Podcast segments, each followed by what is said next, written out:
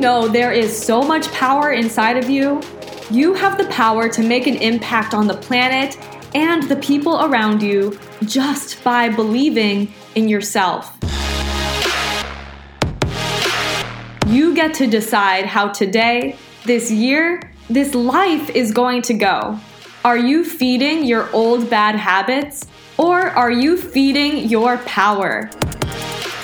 What's up, big dreamers? Your lady Vitamin Katie is here, and you are listening to my Feed Your Power podcast.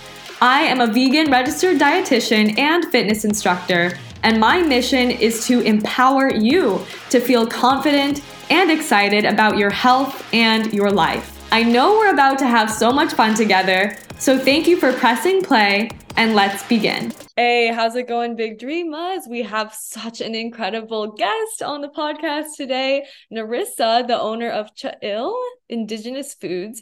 She started this business as a way to promote healthy eating and living involving indigenous plant-based foods.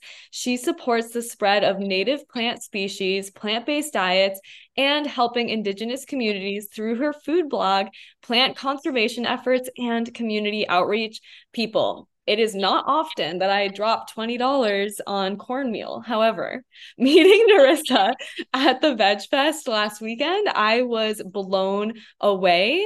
And corn in general, I am really hesitant to purchase because it does need to be organic and well-sourced, and I really want to support ancient grains. So Narissa, I would love to hear and help educate about what you do and the story behind this incredible cornmeal that I bought. Yes, I remember you talking about that. And I understand that feeling and belief, especially when you can go to the store and buy cornmeal so cheaply. But there's the reason why it is that much. And it's because of who I source it from, the people that it supports, and the all over impact that it has on the whole entire world. So when we're talking about indigenous communities, we have this deep belief that our wellness and health is tied directly to the land, right? Mm-hmm. So we're only as healthy and we can only live as good as the land is. And when we have all of these other farmers who are monoculture farming, you know, putting, if people don't understand what that is, that's when you have huge fields of the same crops, right? And the way that they treat these crops with all these pesticides and the GMO crops of it and the spread of all of that, that's how it can be so cheap. But it's kind of a really short-sighted way of farming, right? Mm-hmm. We're not understanding the longer impact, but I feel like we're starting to see it. Mm-hmm. We see the loss of bugs. We see the loss of animals. We're seeing the loss of our food security. You know, and I think in my business, we're seeing a lot of disease. Exactly. Yes. Diseases.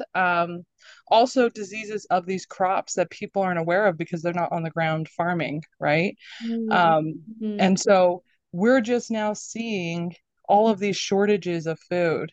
And that's just the beginning of all of this.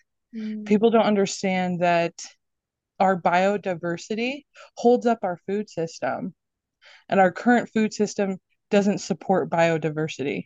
So we're eating away at what we have left. And if we eat that all away, we're going to end up with food shortages that are way worse than anything we've ever experienced. Mm-hmm. And we're going to go to a place where it's going to be very hard to come back from. Biodiversity is so important. So when we're growing different crops, we're eating different plants, we're involving different plants into our diet, we're wild harvesting some of these plants, we're eating very genetically different type of plants, right? Yeah, that's so important. It's so amazing listening to you talk about this. In my experience with farming, I barely am experienced with this, but I used to think that there was just one banana, right? And then when I was working on a farm in Hawaii, noticing that there's like over 4 varieties of banana that we were that you could find in the stores and that were grown around there, and how one of them was more resistant towards, there's a virus called like bungee top, and specific also with things like broccoli. Some types of broccoli are going to grow better at more dry environments and more hot environments than others. Like without this biodiversity, like you were saying, we're so at risk for losing all of our food, losing all of our crops. And I think that we're shielded from that information because the system wants us to be dependent on them. They want us to just not have to even think about these things, right? If we think about them, then we worry about it and we start to take action. Yeah. We start to do something about it. And they say, no, we've got it. You know, have this one type of banana, have this one type of broccoli, have this one type of corn. There's no difference. The real truth is there is a huge difference. I mean, blue corn is 20%, has 20% more protein in it, right? Mm-hmm. And antioxidants. Yes, exactly. Tons more. But you wouldn't know that as a consumer when you're out there buying these items, right? And you didn't even know that there's another color of corn that's available. People exactly, and they don't want you to know that because there's so much more effort on their end that they have to do to make that happen. Yeah. And they just want to keep us consuming and buying and be reliant on a very short list of food, right? That makes it easier for them. Yeah. But the bigger picture is, one, it's not healthier for us because the wider variety of a diet that we have, the more nutrients that we're able to get and absorb, because we have a different absorption rate from each type of plant or food, right? Yeah. And as I was telling you about the juniper ash, yeah. Your body can absorb the calcium from that way better than it can from milk. So that it may have the same amount of calcium as a cup of milk, a half a teaspoon of the juniper ash, but the way that your body is able to utilize it is completely different. And so you're going to find that with so many of these plants that are out there. And that's just not something that people understand or are taught or take the time to learn. And that's one of the things that I'm trying to get out here and kind of get people to open up their eyes and understand yes. why. Also that corn was so much is because I went out there and I hand picked all that juniper and burned it down. Wow. And if you ever dealt with the juniper, you know that it's all, you know, can be prickly and pokey, and then burning each branch down. I mean, it's days worth of work of a process. That is so interesting. Which I want people to do and understand and learn to do themselves. You know, it's not, I don't want people to come to me and just, you know, source everything from me. I built my business with products so that I could continue to support the message behind everything. Yes. It's not an end all. It's not that I just want, you know, just to sell products and get out there like normal businesses. No, there's a deeper, meaning and thing that I want to get out to the world, and I want them to understand that, and you have to support yourself in some way. So instead of kind of littering my website, my blog, my channels and everything with all these ads from these conglomerate corporations, I was like, how can I go back to the people that I care about, which are those indigenous communities, those farmers, right? So when you buy that corn, you're directly supporting that farmer to continue farming. And you're supporting their family, you're supporting their ability to retire, you're supporting their whole endeavor, their whole life. The entire world, your health. Exactly. We're all connected. We're all connected. So if your health and wellness is good, then you can make that impact on others, right? And spread that to others. Okay. I'm sorry. I'm so excited. I know you have a lot to share, and I definitely don't want to just be taking over this whole conversation. Me neither. No, I feel like I can ramble, and I'm so excited that you have so much to share. I just quickly, if you don't mind, I want to circle back to something that a lot of people, including myself, was not aware of until very recently, the history of Indigenous people being taken over by, white people, quote unquote, whatever you want to call it. And you were mentioning how it's a form of control. It's a form of control, getting rid of these different varieties of crops and making it so that, okay, here we're going to have this type of corn. I recently watched the documentary called Gather, and it's going over the history of Indigenous culture and how the Native Americans and Indigenous people were really exploited.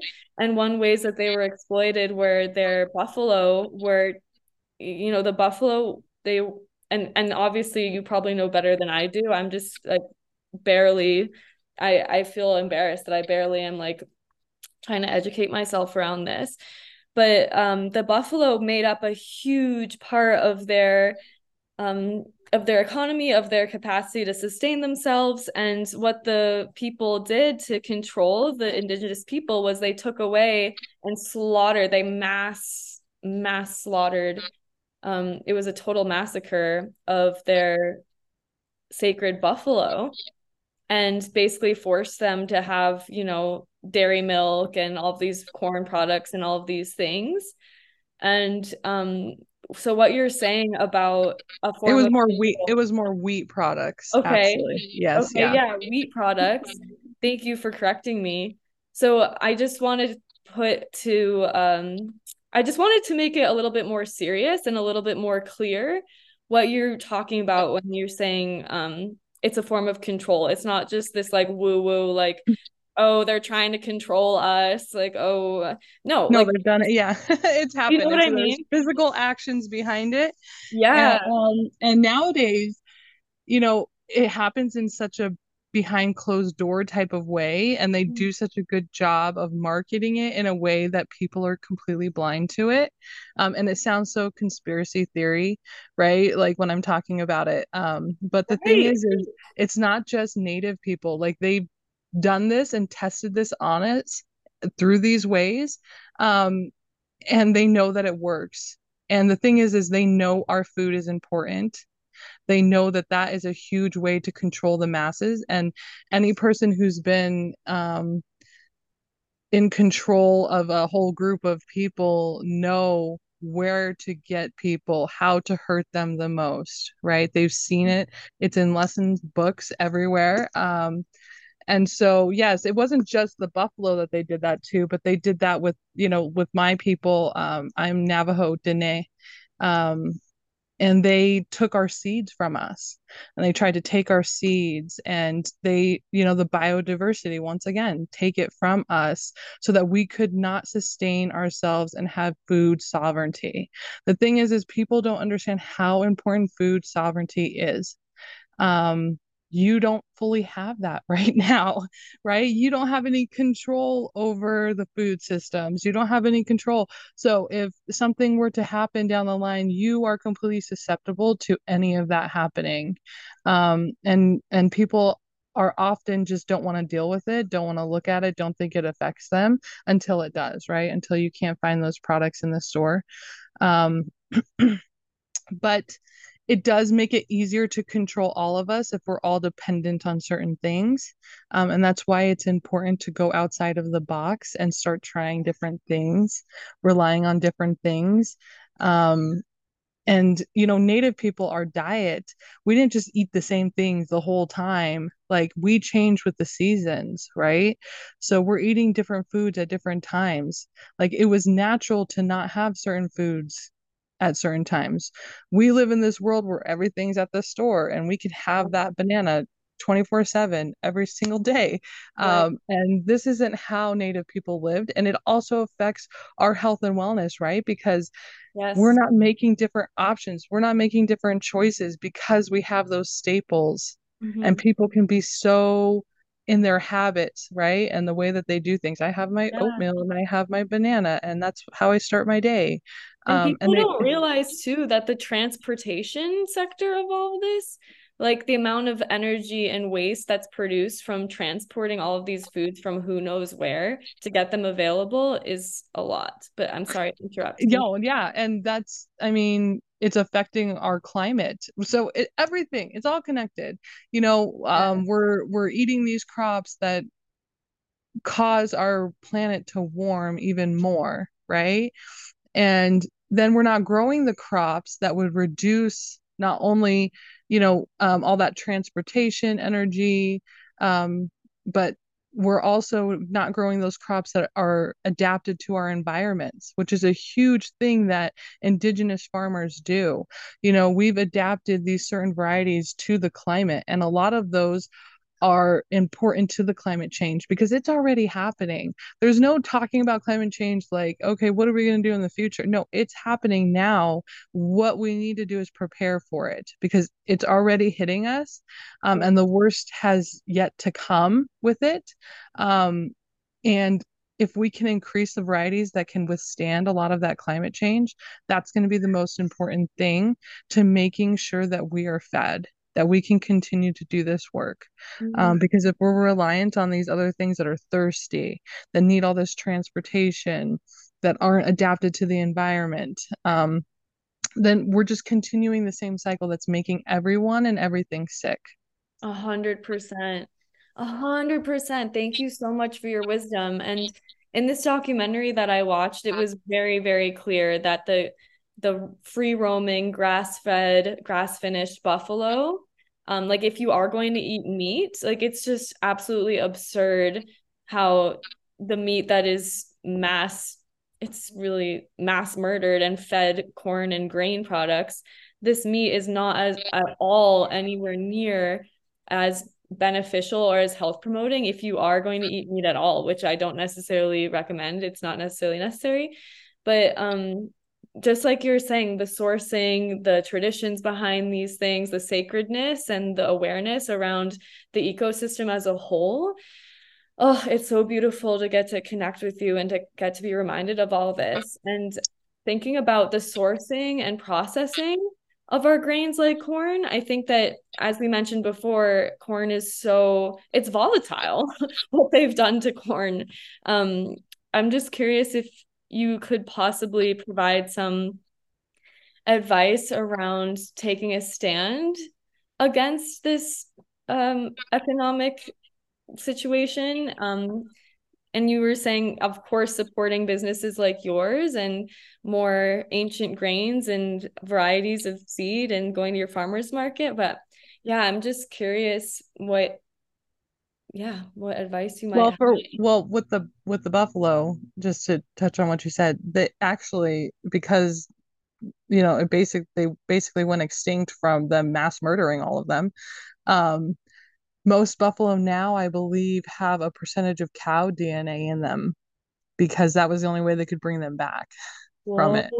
Yeah, and then also, we've just decimated the grasslands, right? So a lot of the grasses and things that they would feed on and the native plants are also, you know, going extinct as well. And so that created a whole different problem when it comes to the health and wellness of those animals that are eating those too, right? Because they're not getting that biodiversity of plants. And so it's like all of it. Full chain, and it's all breaking down. But I think things that we can do and things that I promote are like growing native varieties. Like, it's so nice to be like, oh, that looks pretty, or I like this, so I'm going to grow this. That's great at everything. But if you really want to help and you want to do something, grow something that's native to your area. Grow things together. Don't just grow like, okay, I'm going to grow this one thing. Like, pair them with different things, right? Yes. Compost your stuff. Compost. Yes. And care about those type of things, and eat organic if it's possible and it's feasible for you. Support other communities that are poor and don't have these food systems in place for them. So, you know... Yeah. I'm talking a lot about this, but I know in my native community that they're just trying to survive, a lot of them, you know. They are still struggling to come back from genocide. And our way of life is different, and we've adapted to what's been done to us, but in a way that's unhealthy for us. So we have like twice the rate of diabetes and heart disease, and there's a problem with hypertension and all of these other health problems that come from this poor diet. And there's a whole culture that surrounds this diet. So if you go to like any kind of Native American type of event, there's always fry bread, right? Because that's like the number one dish that's known by Native people. But that comes from a place of genocide of our people. They were killing us, and that was another way to just, when they realized they couldn't kill us all, here, have some really unhealthy foods. So it's like a slow killing, the other way. And so part of my business is making all of these recipes with the real traditional foods and plants, and trying to teach people, how do we make this and do this in a way that honors our ancestors? How can we come back from all of these pains and these hardships? And I'm trying to get people into that type of culture instead of the unhealthy one, because it's so easy to be like, this is delicious and I love this. And, I'm guilty of that as well. I can't say that I don't ever indulge in that, because it is something that like my mom, my grandma used to make, so I understand that cultural tie to it, and that comfort from it. But it's like, how do we get that same comfort from the healthy foods to the future generations? Right. Yeah. Because I want, like, when I make my corn stuff, like my blue corn things for my family, like they're like, oh, mom made that. And the other day I did a new recipe on blue corn noodles, and my daughter was like, oh, I can make this, mom. Like when you're busy, I can make this for hashke and ba, I can do this. And she's like, I love it. And they all ate it, and I had to make like a whole bunch of it because everybody was eating it all. So it's about trying to get them like, oh, I love this. I want this. And to also really broaden our culinary horizon, because it, when it comes to Native American foods, they were limited so much. It's like fry bread and that's it. And it's like, no, like we were so much more than that. But because so much has been taken from us, we have been so limited, and we've only had a short amount of time to really grow. Whereas other cultures like the French, have had like all this time to just expand their cooking abilities and all these things that they do. We've been dealing with genocide and, trying to stop our children and our women from getting murdered. So because of that, we've had bigger things on our plate. And so I think, though, that food is a huge thing that needs to be expanded upon. And I want to see more of that food as a staple. We're walking on native land here. If you live here in the United States, Turtle Island, like you are walking on native land, and you should understand and know the people that have walked on this land, and this is their land, and you should understand the foods that they ate because you're walking on it too. So why should you not eat similar foods or support those type of food systems? 100%. Oh my gosh, thank you so much for sharing about this. It's really, really interesting to hear about the different ways that you cook these things and the different traditions and keeping these traditions alive. And I actually am not familiar. You mentioned some words that I wasn't familiar with as well. If you don't mind explaining fry bread, and I think what were the other two words that you mentioned? I'm curious what these different words mean and what they are, and any further about your traditions that you're willing to share. I'm so curious. So fry bread is just basically a wheat bread. So when they, when the genocide happened and then they couldn't kill us off, so then they started, they took us from our rich farmlands and from the lands that we were used to supporting ourselves on. And they said, here, have this crap land, and so it took away a lot of our farms. It took away a lot of our sustainability.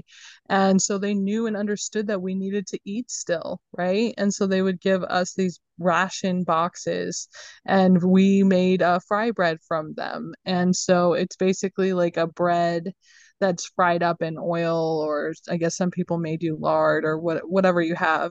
And it's very unhealthy for you. You know, it's just a processed, refined wheat and oil. So if you can imagine the diabetes inducing of it, like that's basically what it is. And then you pair it with like a meat or a stew or like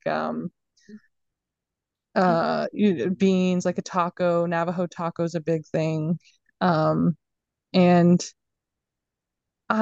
it's a big thing because it took over because we didn't have all these other access to all these other foods, right? So it really was just like solidified as like this very huge like cultural thing. And so you'll find all kinds of stuff. There's this lady who runs like fry bread cosmetics, and so like it's a whole cultural thing. You know, there's a whole movie on it too. It's so hilarious if you ever want to watch it. It's like a fry bread competition, and so they get all the natives together and they see who like makes the best fry bread. It's really hilarious. Wow, I'm glad you think that's hilarious. I feel like that's so disturbing and sad and like, oh my gosh. Well, yes, but in Navajo, well, not just Navajo way, but in a lot of indigenous communities, like, your laughter gets you through everything. Laughter is so important to Diné people. You know, we celebrate the first laugh of our children, and we don't celebrate birthdays. We celebrate the laugh.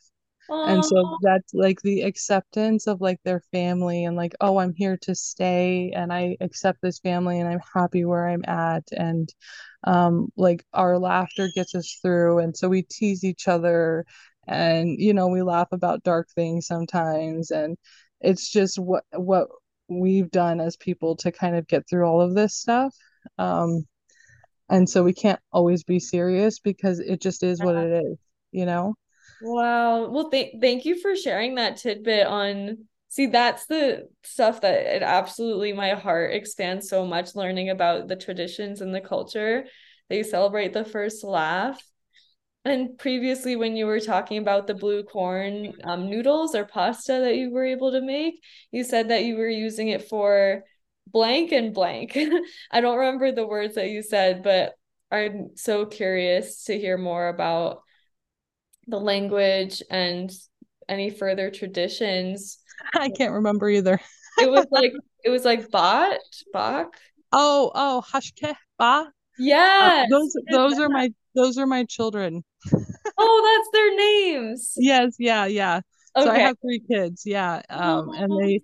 I just tried to feed them like as much of these traditional foods, and then like my son, he's 3, and so I'll take him with me to go wild harvest items, and then like we'll go out there, and when the yucca was blooming, and it was blooming so amazingly because Colorado had so much rain, and so I seen all these yuccas, and I'm like, oh my god, we gotta go out there, we gotta make a dish with this, we gotta have these. And can I come? I want to harvest with you. That's cool. Well, so we went out there, we picked, and you got to pick the right ones because they can be kind of bitter if they've been there too long or if they're too young. So you kind of taste the plant, and then you leave it, you know, you don't want to just pick from that plant, you go to another one. And so we were harvesting, and I'm just teaching him how to pick things like the right way, like not to destroy the plant, and like he's just like trying to strip everything, and I'm like, no, we don't do that, you know. So really just trying to teach him our ways and how to be respectful of the plant as well. So that's like another thing, is like living in harmony with these plants. And when you're wild harvesting, like knowing how much to take and looking at the health of the plant, and also the pollinators too, right? So it's like, if they're busy on this plant, I'm going to leave them alone. I'm going to let them have their meal. Like, I'm not trying to take all of the flowers from this one plant. I'll leave blooms on there for them. But he loves it, so we'll gather it, and he's so excited, and he's like, oh, we're gonna eat this, like he can't believe it. Then we take it home, and then he will not leave me alone until I cook with it. So he's always like pulling on it, bringing it out, like trying to put it, like shove it towards me, like, come on, let's like make something with this. And then he just eats it like so well, like he's so good at eating all these foods. And I'm like, this is what I want to create for people. Like, I deal a lot with other kids, and I've done other different, you know, outreach things with kids, and they're so stuck in their ways. And my daughter, she's 13, and I see, you know, she'll bring around some friends, and you know, they're of you know, she has a diverse group of friends, but they're always into junk food, right? So I gave her friends, and they were all of the Hispanic community, and I gave them all like blue corn cupcakes that I had some left over from the event, and they were like, "Oh my God, these are terrible." Stop. Well, yeah, because they're so used to they're used to junk.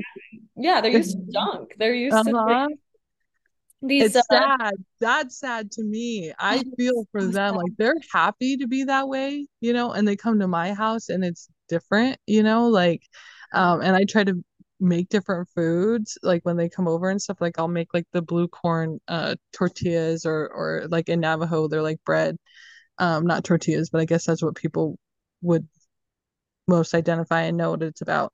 But they're like, what is this? Like, but we're hurting our kids by doing that.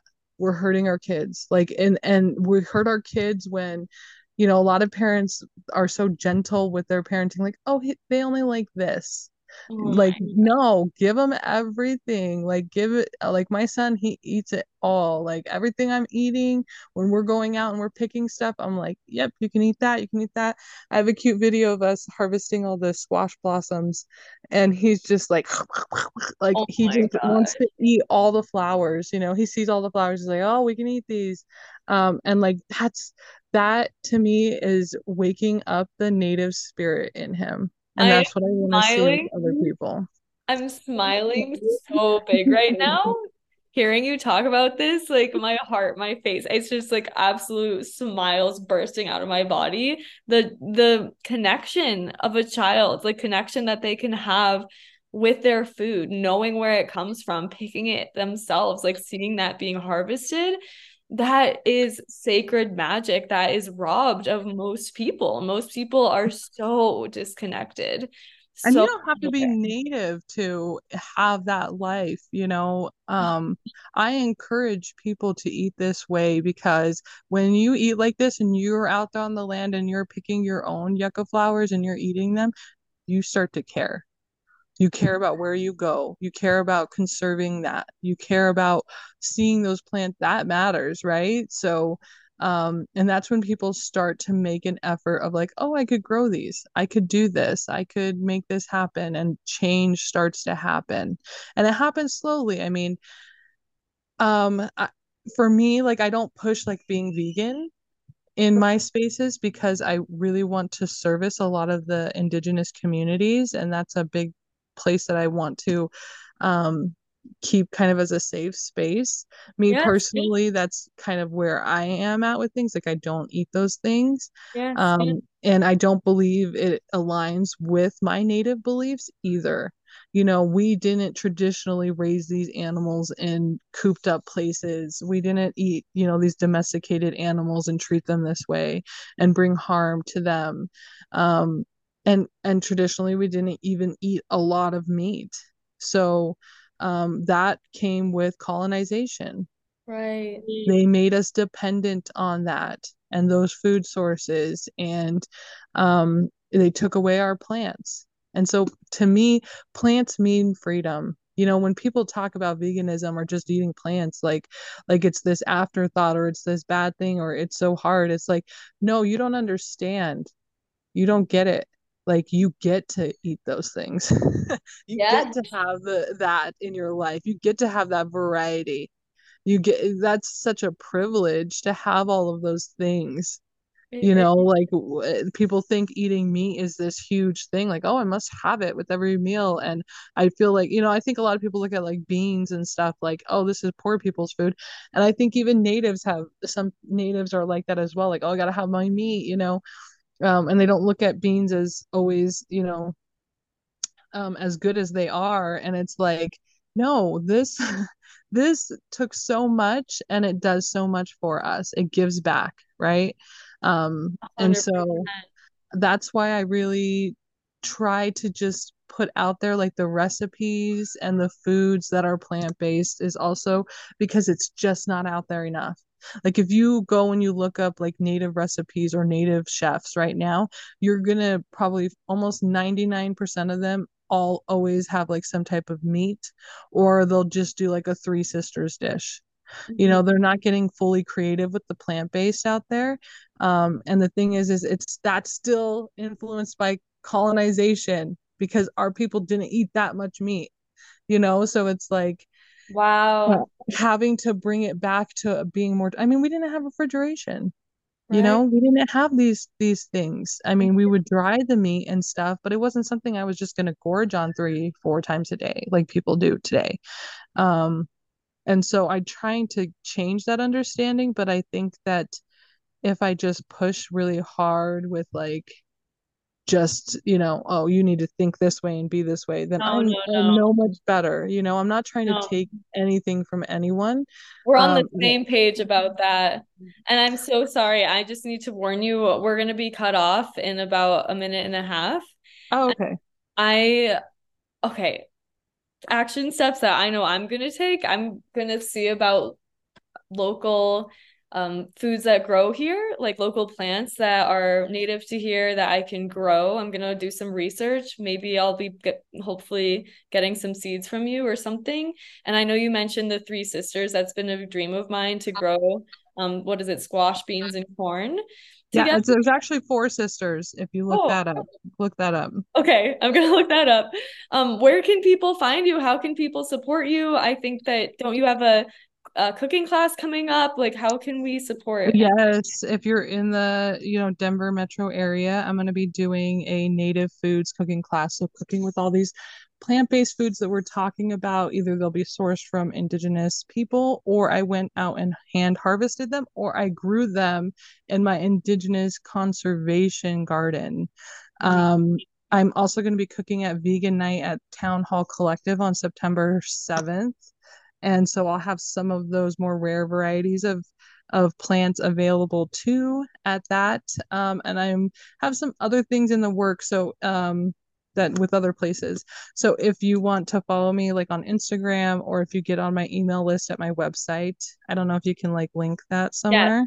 Yes, those will be linked. We have less than a minute. Thank you so much. Please do follow on Instagram. I can't wait. I hope to be at these events for sure. Thank you for your time today. It was such a pleasure. And I hope to connect again. Thank you. Thank you. I'm so happy to be here with you. Thank you for dedicating time to improve your health and your life by listening to this podcast. If you are interested in holistic health and nutritional counseling, or in my vegan fitness program, click the link in my bio to apply. Don't forget to screenshot this and tag me at vitamin.katie on your Instagram story, subscribe to this podcast, and leave a review to get this message out there to help more people. Thanks again so much for listening, and have a beautiful, wonderful, incredible life. Much love to you. Bye.